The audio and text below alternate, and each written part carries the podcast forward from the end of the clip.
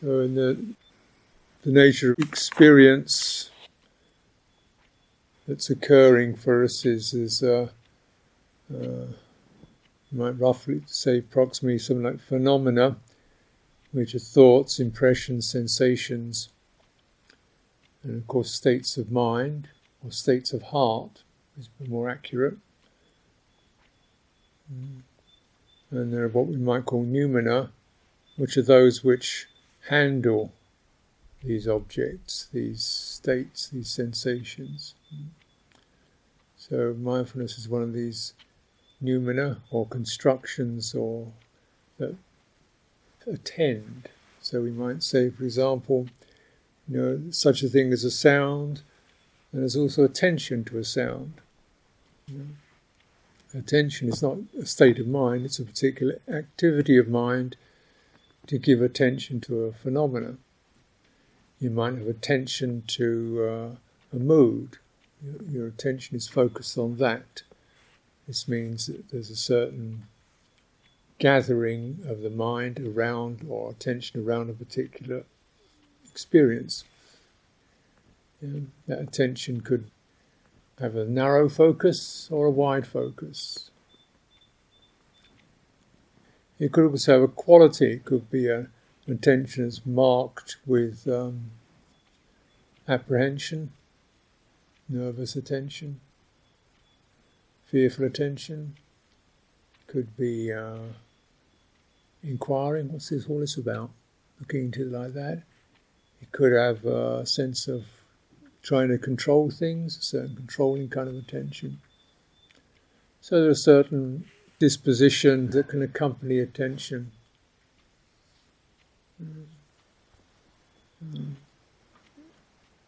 Mindfulness is a, a kind of attention whose disposition is to um, hmm, bear in mind. It's literally the property, the ability to bear something and to stay with it. So its fundamental uh, inclination is to stay with an experience, not to jump on the next thing, not to um, fret with it, not to say, and then what? But just stay with it. Gives it experience. So this is um, a particular kind of attention. Uh, it stays with an experience um, sound, sight, memory, idea, and so forth. And it's as it lingers with it, with experience, it's also certain how able to acknowledge the effects that a thought is having on the heart. When it stirs us or so it's, it's a, quite a deep kind of attention, which is made deep by its lingering property, because it's not in a hurry to get to the next thing. It doesn't have a particular angle, so it's quite open in many ways. It's open, holding it. It allows the ability for reflection, which is how is this affecting, what's this doing. Mm. It doesn't really stand alone. It's often associated with another quality called full knowing or sampajanya, sampajanya, fully realizing, which is more to do with that ability for reflection that occurs if we are mind, if there is mindfulness. Mindfulness links with something, doesn't agitate, it doesn't distract, it doesn't have an agenda. It doesn't say, well, what next or why is this? It just stays with it, deepening into the experience. And this allows a quality called uh, full knowing. You really get it. Oh, it's like this. So it's mindfulness is sometimes can join a sati sampajanya, mindfulness and, and full knowing.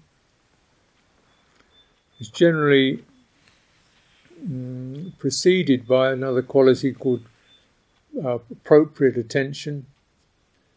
which means that uh, we mindfulness is established around something that's worthwhile. Yeah. So it's not obsessive. It's not, you know, and it's also it's not.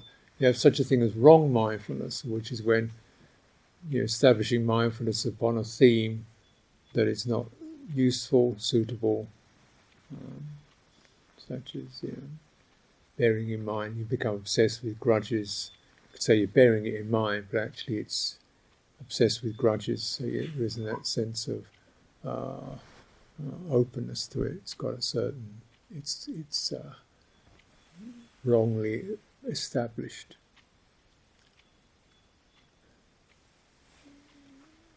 So mindfulness um, as a training in the whole process of mind cultivation.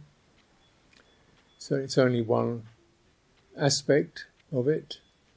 Um, so you can't really cut it out and say that's it, that's all I need to do. It's one aspect of it.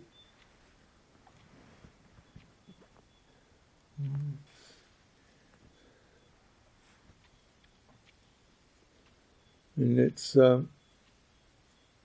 based upon such a, a, kind of understanding that uh, what we give attention to affects us.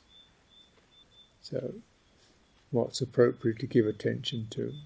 And the Buddha is saying, well, in all this, um, you need to establish it around four particular bases. Says if you keep within these bases, if you fo- if you focus in this particular way, then you get good results. Bases are phenomena that arise in terms of body. Is the first establishment where mindfulness should be established. Because this uh, brings us into touch with uh, uh, a nervous system, agitated, uh, confused, because you can feel these imbalances in your body. through establishing mindfulness in your body, you begin to replace jittery attention nervous reflexes, compulsive reactions with something that's just steady and open. And some of these bodily reflexes can begin to ease up. The second place you establish mindfulness, or in line with that, you become very much more aware of the feeling, what one, the feeling, the, the feeling sense. Yeah. Uh, so it's placed in that way that mindfulness of the body acts as a kind of a gateway because bodies feel. And uh, the uh, energetic body, or the body as a body in itself, not in other words, not we way we describe it through our uh, ideas, you know, definitions: man, woman, six foot tall, you know, whatever, but or through our visual sense, you know, brown eyes, painted fingernails, whatever. It's not not that. It's called the body in and of itself, directly the body in and of itself. So, how does a body know it's a body? How is a body in and of itself? Yeah. It's not the thing that's that see with your eyes. That's not that's the visual body. Yeah. And clearly, the body itself doesn't experience these these things. The eye experiences it, but the body doesn't. What does the body experience? Experiences sensations, right? Pressures. Experiences heat and cold. Experiences vibration, impulse, flushing energies, uh, and so forth. That's that's the body's body. Yeah? The body is a living subject. So, what we notice within that is the quality of agreeable disagreeable is a big feature of what arouses, pushes this bodily experience around. Pain it retracts from, pleasure it reaches out for. Yeah. Sometimes the attraction is just the kind of slightly inching away, sometimes extremely defensive, tightening up, uh, sinking. So we get the sense of this how this feeling base occurs.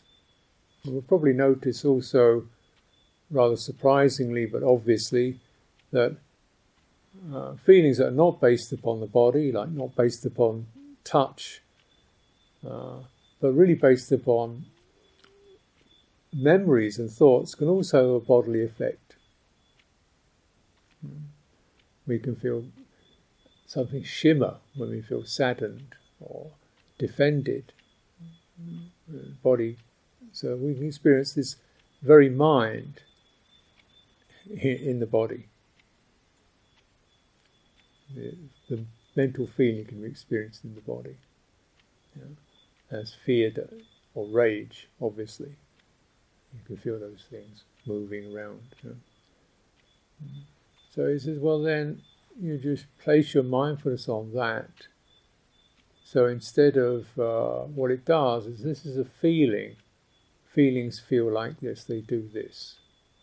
They rush, they rise, they suffuse, they tingle. They push you, they push, they pull. But actually, what do they do? They sort of swirl around and change into something else. They're moving, they're mobile things, feeling. And um, this kind of way of, of handling a sense of identity is not being reiterated. You know, feeling feels. It's not really my feeling, or it's just the feeling doing its thing. This is when you get when you really establish your mindfulness around that, noticing how feeling is, you begin to see what shapes the mind. You know, the mind can be extremely contracted under the effect of ill will or negativity. When unpleasant feeling happens to it, it's riled up. It can be extremely um, driven when pleasant feeling occurs. And as you staying attent, awareness of that, mind can also calm down. And we experience quite open states of mind or uh, bright states of mind. All this is mind. And you feel this through this process of mindfulness, established it on that. And you can also notice as you're mindful of mind, the various qualities, such as ill will or kindness, such as uh, dullness and, and lethargy or brightness and energy. You can notice these qualities that shape and affect the mind. And so just sustaining mindfulness on these. And this is purposeful because in that what one is what's occurring or what's not occurring is this active this process of identifying with it. And so this is extremely significant, even though we might not on paper seem that's very significant at all. Whether the pleasant feeling is mine or not doesn't seem to matter really. It's there. It is. It's occurring.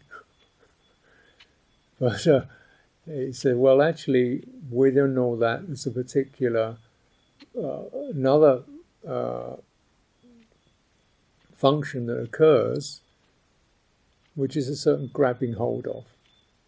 Grabbing hold in order to push it away, or grabbing hold of it to get more of it. So that grabbing hold is the bit that mindfulness can deal with, because mindfulness doesn't grab hold. Because when there's grabbing hold, then what occurs is I, this is happening to me. When there's no grabbing hold, it just it's happening, and uh, process is quite a change of perspective. Dispassion occurs, and compassion occurs. One can begin to relate and respond to these qualities rather than feel pinned or obsessed or identified with them. So, this is what mindfulness is about. And it's considered in, you know, like in mindfully walking, means you're aware of a body walking along and the various sensations and energies and experiences that make up that little packet. Yeah. You might say, if you really look into it, what is walking? You know, we all know the idea, but you try and nail it down to what that experience is. It's just the shifting of sensations, a certain fluidity of mobilities that are occurring. There's a whole strands of experience being woven together by the body, and uh, you know, in fact, walking isn't any one of them. It's it's the combining of all these different pressures and intelligences and responses that occur. You, you, oh that's that's walking. And walking doesn't walking doesn't go anywhere. Walking walks. Yeah. It walks. So, but as soon as you introduce the idea, I'm walking to the kitchen, then you add the mind adds something to it, and walking to the kitchen is suffering from Buddhist point of view.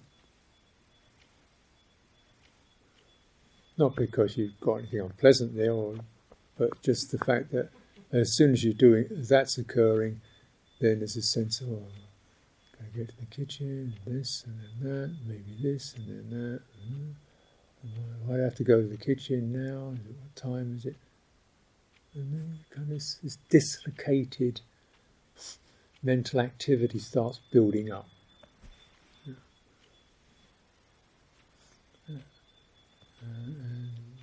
We, we lose uh, that grounded, rather lovely experience of ease which could be there when walking to the kitchen. When you walk to the kitchen, you just have to think, walk to the kitchen, point yourself in that direction, and it will happen. Keep going. And just then let the mind you know, put that thought aside and focus on that experience. It becomes extremely uh, open, agreeable way to do a simple activity like that. rather than the habit of walking the kitchen thinking what going to do there, and there, and there, and there, and what's he doing, and remember this, that, and the other, whereby, uh, you know, what, where, what's happening, we just kind of slightly, yeah. Virtual reality of uh, uh, mental phenomena cascading around. But if we're mindful, then there's the possibility of just not adding more to the experience than is ordinarily just presented through the body, through feeling, through the mind itself.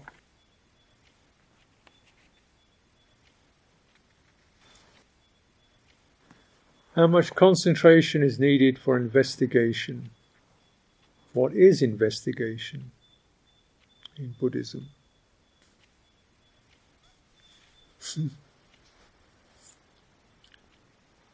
yeah.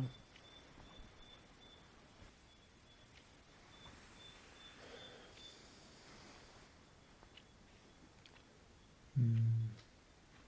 Investigation is um, reflective, uh, quality. Reflective means something's happening. What's that about? How's that affecting me? Where does it come from? Is it useful or not? So it's just called investigation, loosely speaking. Uh, uh, this is one of the aspects of investigation. It's just uh, something's happening, something's arisen, what's going on, how, what's the mood with that? Yeah. So my thought is the thought associated with agitation, or goodwill. So that means we're deepening into, you know, what accompanies or such a thing as a thought. What kind of emotional psychologies or moods accompany a thought? That's a useful form of investigation because you see, then you're able to notice what well, that one needs to be just relaxed, doesn't it? That one is no use, irrelevant. So you're skimming off irrelevant or, un, or unskillful qualities. This means investigation. Hmm. Now, it's not really an intellectual analysis of why am I like this or uh, what should I do about this. Uh, it's not intellectual, it's more direct than that in Buddhism. It's direct. So, what's direct mean? It means uh, this particular property, this particular experience, this thought, this mood, what is it made of? Yeah. What actually can be sensed in this? Yeah.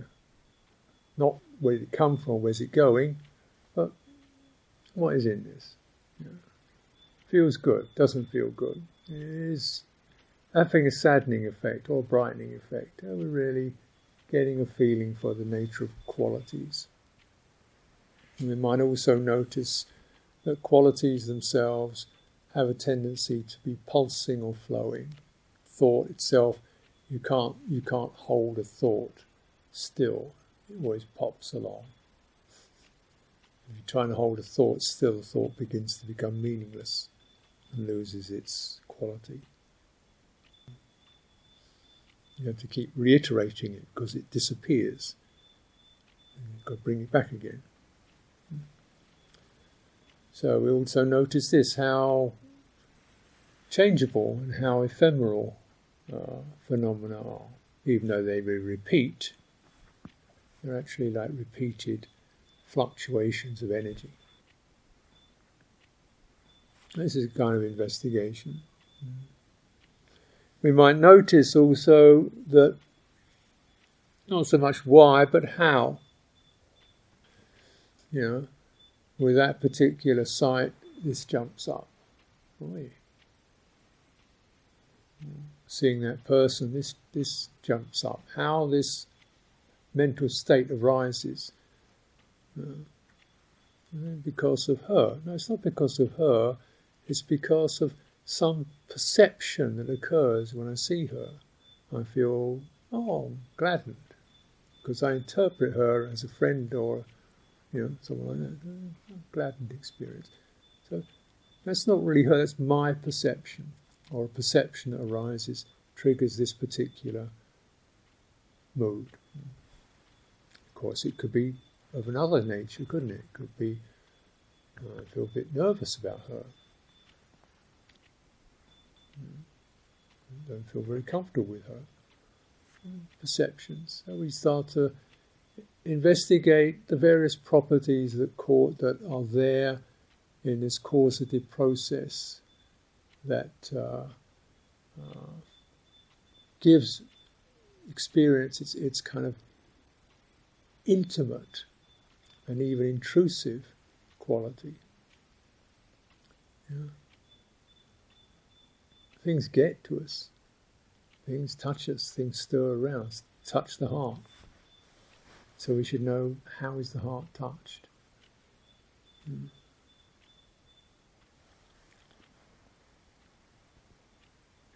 Now that's the quality of investigation. Now also we might begin if we're beginning to really look into this whole area, we might notice that perception of her is a flash. But just wait. Don't follow it. Don't add anything to it. Notice it just trembles and passes through. Look again. How is that? It's just that. So I'm not compelled to react in any particular way to that. So a sense of dispassion and detachment can occur through noticing the changeable, ephemeral uh, causative nature of experience. And then we, instead of locking into a series of responses and reactions, we just disengage, not from aversion, but just to understand they do this. If I engage, if there's an engagement with it, this occurs depending on the nature of the engagement. If I engage with it, uh, what we once call an unskillful attitude, then these are the this this leads to this trait, this this uh, series of moods and mind states. Unskillful attitudes, hostility, fear, worry, regret, doubt, grudge, misery, and so forth. Skillful attitudes, spaciousness, uh, kindness, compassion, clarity, restraint, respect. Different results. Oh. So with that, I can begin to get some sense of what right here in my heart generates stress and suffering and what doesn't. So this is really the whole point of investigation. It's not, you know, it's not objective. It's not like forming an interesting diagram. It's actually a, an investigation of what enables you to stop suffer, the heart to get out of stress and suffering. The various terms associated with this one, of course, is investigation can be most often the word Dhamma Vicaya means handling qualities, you know, discursively, uh, no, no, sort of handling qualities, sensing them, getting a feeling from them, exploring the qualities that occur in the mind. But there was also deep attention, which determines is this worthy of looking at, or is it just, you know, distracting? Um, it helps to set things up properly. And with deep attention, we begin to sense, well, it's not who, who am I, or where am I going, but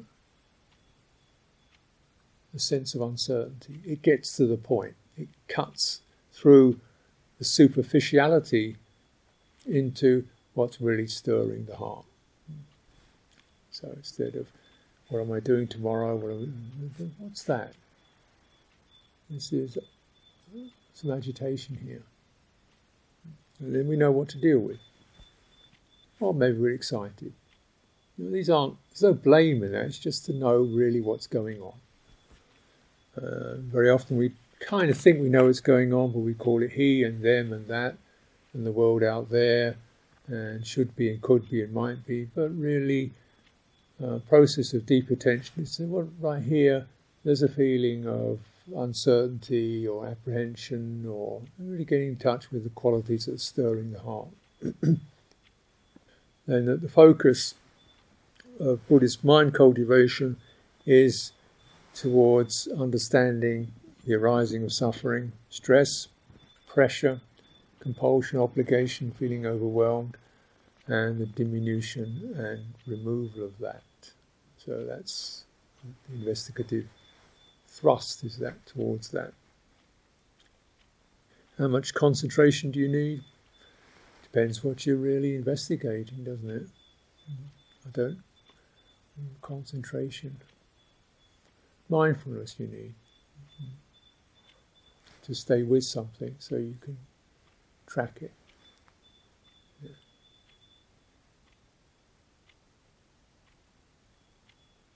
And also, as I say, deep attention. So you're not adding more to it than you really need. And clearing away. Mm-hmm. Mostly just about clearing, clearing, clearing some space. Let's get that. All the histories and the, the, the, the no, this one. so it's yeah, process of, of you could call it. It's not concentration in terms of riveting your attention down. It's mostly concentration. Like, just get to the point. Stop. Just don't bother with that. Get to the point. So it's that kind of quality of concentration, focusing.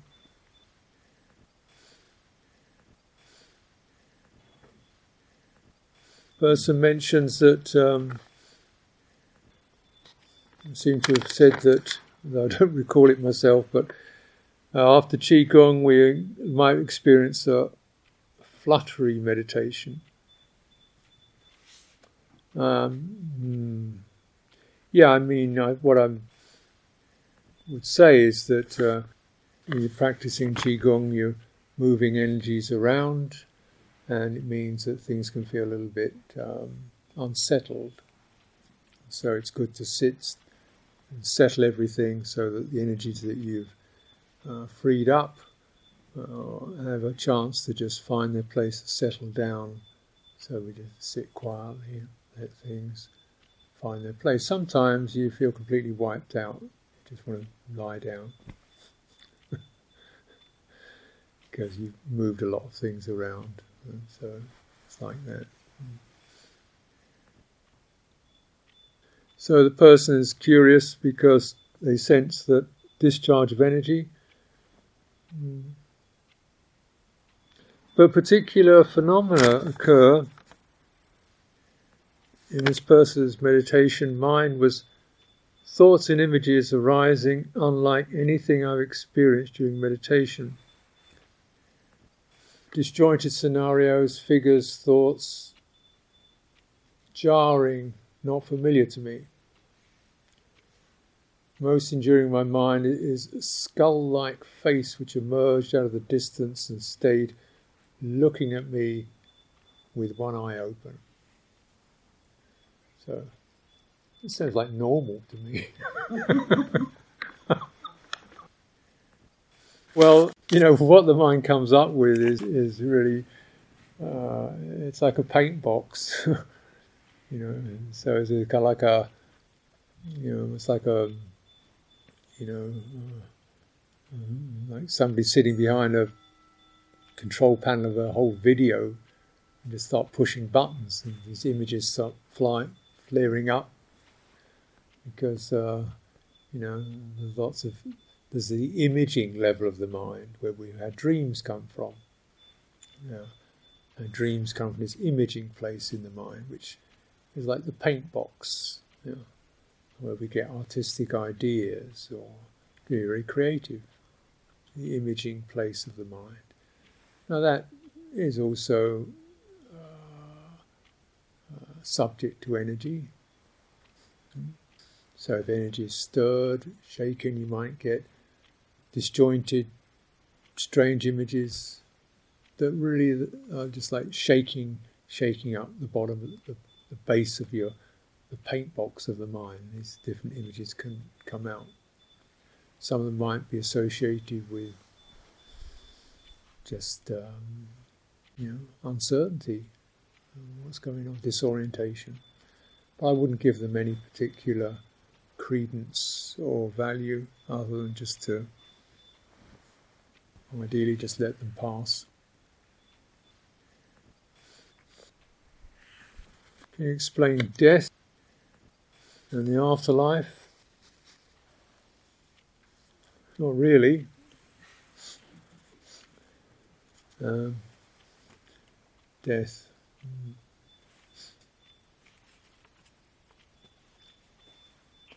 Tissue death is just because, um, yeah, Seems to be the nature of organisms. The, the tissues are bound together for a while, the energy passes through them, and the tissues are subject to deterioration, and, and energy leaves them because they can no longer sustain energy and keep being regenerated. So that's what normally tissues are constantly being regenerate, regenerated because the life force energy is running through them. And uh, so what we recognize is that life force diminishes, diminishes, diminishes, and the tissues can no longer regenerate. At a certain point, the whole thing breaks down. And that's what we call death. Now, what happens to the mind? We might say, those big questions and then wait and see.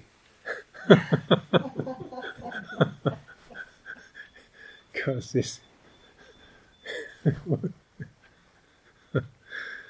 but uh, we could go through some guessing. What happens to your mind when you go to sleep? So you, you images move around, shifting images move around. Yeah. yeah. So, uh, mm, you know, in uh, Buddha's insights, his particular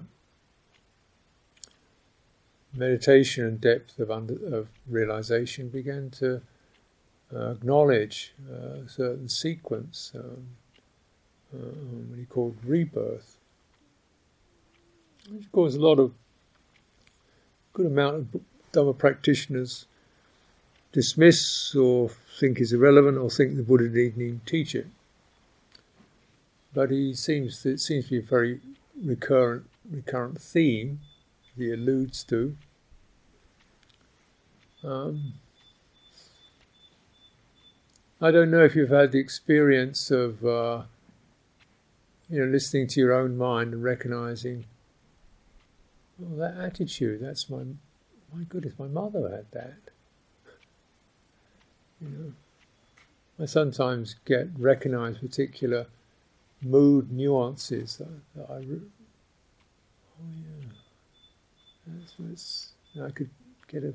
I noticed that that voice, that sound, which I seem to be mine, and yet it's something I've kind of inherited from my mother, or particular tonalities that are like my father.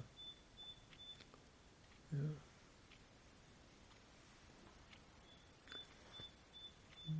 So one might say, just as we, although we may not agree with rebirth, we do believe in genetic inheritance, that even though all of us carry the genes from our parents and so on and so on and so on, all the way back to, you know,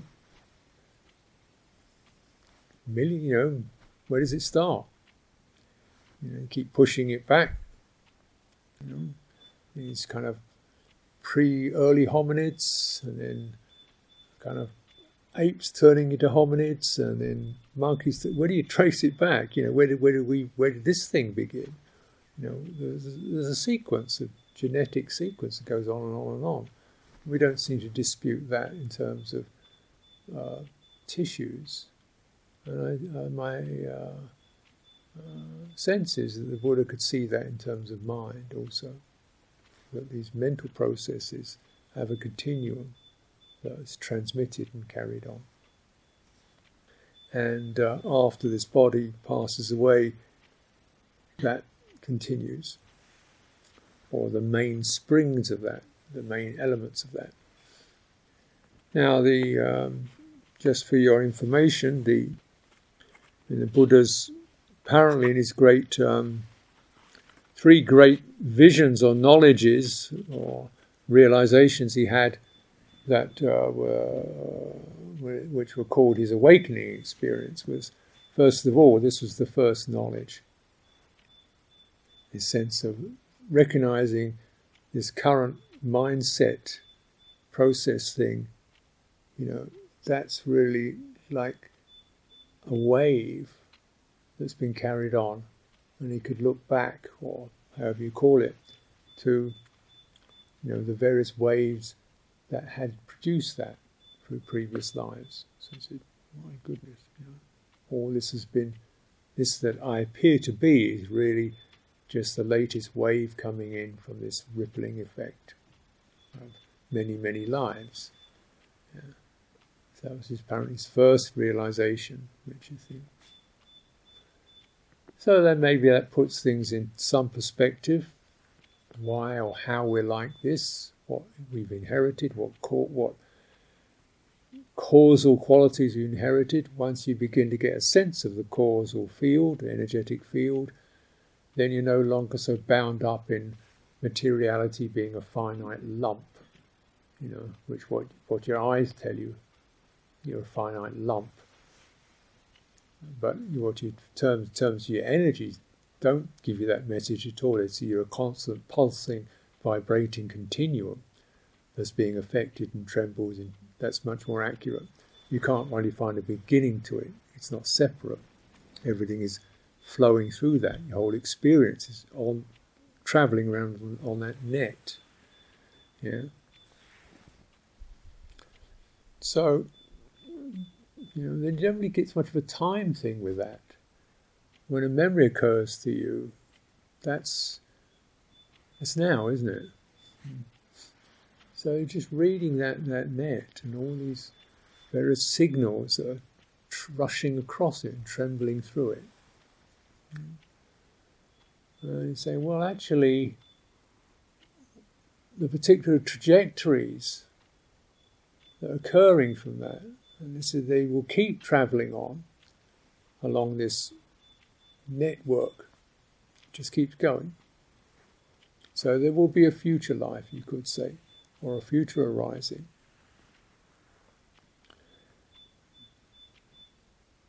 And the whole thing moving on. And he said the particular directions that it goes in is in accordance with the ethical trajectories that have been picked up and accumulated.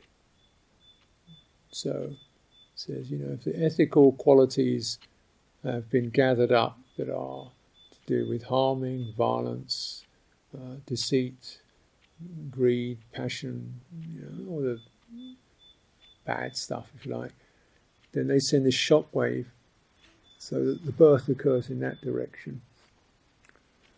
So now, if you've had uh, energies that are associated with, say, generosity, mutual respect, uh, honesty, non-violence, then that particular ripple goes that way.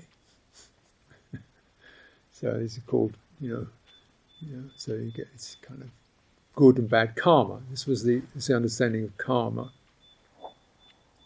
And he said either just keep, whoa, he goes on and on as far as, the, you know, just don't see an end to it. You don't see a beginning of it. Some places are pretty good, some places are awful, that that you know, one that the this uh, continuum can extend to. Um, but one particular feature of all this is that as this process is going on, there's also something that kind of, you know, um, collects it, uh, locates it, uh, identifies with it. There's a certain, you know, consolidation of these things, a certain gathering together, uh, which is the foundation of identity. Hmm. And this itself means that the awareness, the heart, is then bound into this particular web of causes, good or bad. But through but he said through proper cultivation and training, the heart can release that fascination, uh, conviction, identification with these forces, and a sense of release can occur. So, this is the third realization, which was his vision of awakening enlightenment. Um, there's just some reflections and thoughts. This is you know, trying to present in a way that you might find interesting the, some of the main themes that the Buddha presented in this rather mysterious topic of you know death and life, afterlife, rebirth, what's all that about. Um, and we will find out, I'm sure, due course. Saying that you got it wrong.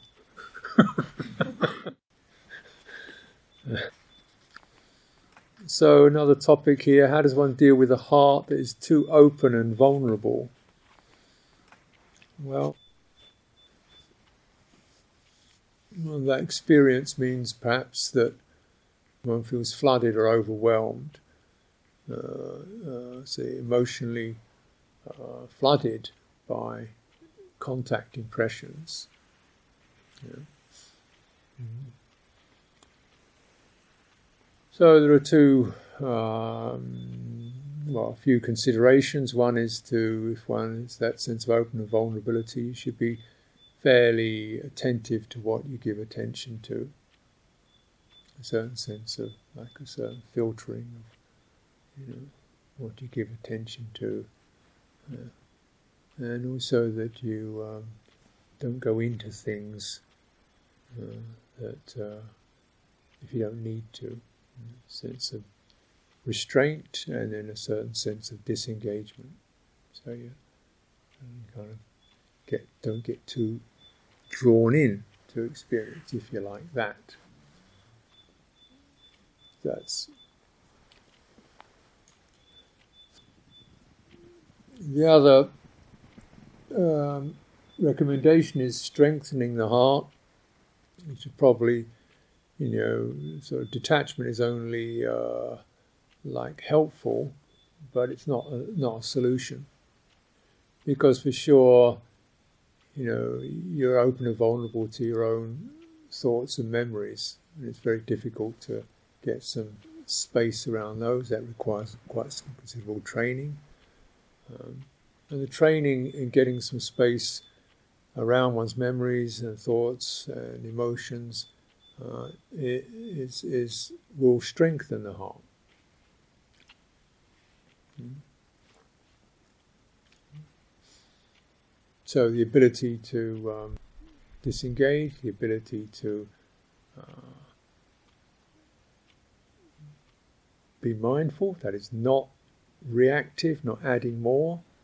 We get overwhelmed because what occurs is initial impression is followed by another impression, followed by another impression, followed by another impression, and things mount up. If we're able to be mindful, then the impression is held steadily allowed to pass through. It's also, as a pragmatic tip, to be aware of your body. Um, often, the uh, you know when we get into strong emotions, we become almost disembodied. We just all our experience is just of this flushing, flowing, evocative, uh, stimulating mental heart experience. And people, by and large, need the grounding effect of the body. So the grounding effect of the body is like, well, where are you right now? I think, yeah, but where are you right now? Where, where's your feet now? Where's your back now? Where's your shoulders now? So you just keep turning to how your bodily energy is being affected by these emotions.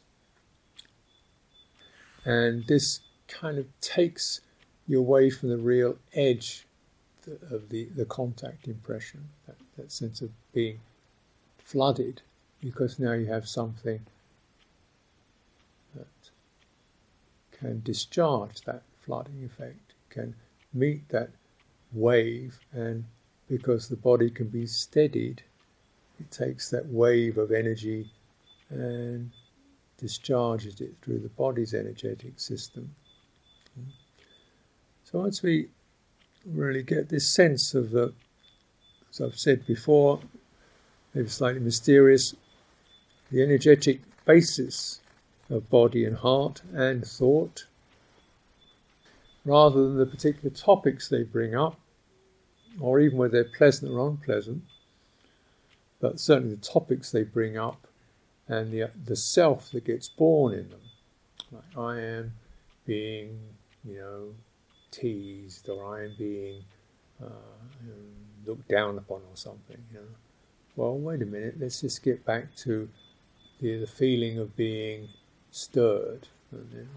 Then, stirred is a movement, isn't it? Something's shaking. So we come to there's an energy there.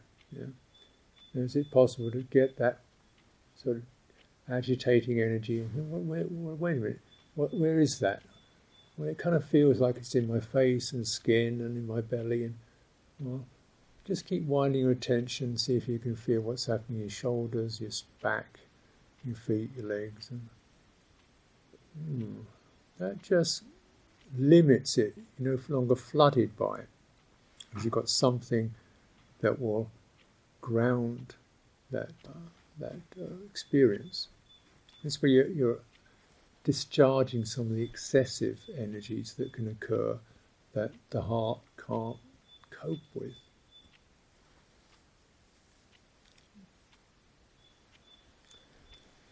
Um, can't cope with, say, grief or fear or something like that, we just flood. You know, if we if the we have a way of discharging the energy of that, then certainly grief is not an enjoyable experience, but at least we can kind of stay with it and not be overwhelmed by it, and then say, okay, let's look at that clearly. You know, what's happening here, and know, that which I wished for has been taken away from me. That warmth has been taken away from me. Ooh, difficult. Let's just respond with some kindness and compassion. It's a possibility for the heart itself, when it's being held steadily by the body, the heart itself can draw from its innate resources. If it's not steady, it loses touch with its resources. But, you know, we have a, a, a amazing hearts. We should be patient, resilient, uh, equanimous, uh, appreciative, compassionate, and so forth. These are all heart qualities. If the heart is held steady, they will come up. You know, it's like these are the angels that come up from the from the heart when it's held steady, uh, and we do it's steady. We, it's amazing how we can come through some pretty stirring and um, uh, um, experiences, you know, bereavement and uh, uh, horrible things that people can come through. And generally, people who come through that come through because they've got a strong, often a strong spiritual base. They, they really have, you know, developed a sense of, uh, of love or faith or generosity or, you know, that the heart is established in. So the heart is quite strong. Unfortunately, you know, I say, but uh, the induction into materialism that human beings are, are you know, encouraged to to participate in uh, weakens the heart because it takes us away from our depths. It takes us into superficial, you know, stuff. It doesn't call from the depth of the heart. So energy, that part of our hearts doesn't get energized. If, like any other experience, including the body, if energy doesn't flow through it, it starts to die out. And that's the same for your body and your muscles. Yeah. Similarly with the heart, if energy doesn't flow through it in terms of, you know, spiritual qualities, those qualities begin to fade out. A sense of uh, uh, compassion or forgiveness or generosity or kindness. so we need to keep those qualities very much uh, activated. And, and uh, if we look at life steadily, without shaking, you see, there's plenty of need to produce those qualities. Yeah. We look at it steadily without shaking and blaming and, you know, running away and shouldn't be this way. To look at it steadily, you know, those qualities must arise because, you know, look at what's going on. So that's the benefit of, uh, of uh, healing and strengthening and cure and uh, fortifying the heart. It's worth definitely essential because if that's not occurring, your life will be stolen from you. Be stolen from you. So restrain attention, learn to moderate what you take in, what you're experiencing, stabilize your heart by presence of your body, and then begin to look at that more clearly until a proper response can come up. then even difficult things are actually, I don't like to say this, they're not good for you, but they, they are because they, they demand that you, you've got to come up and bear with something, you know, and that's strengthening. You know, if we just keep bouncing off each other and, well, I don't like that, I don't like it, you know, no, I've got to be with things that I didn't really agree with. It's okay. You know, I can let go of that. It strengthens the heart. And uh, so that's then you never regret that, really. Okay, thank you very much for your questions and uh, themes. And I'll pause there for tonight.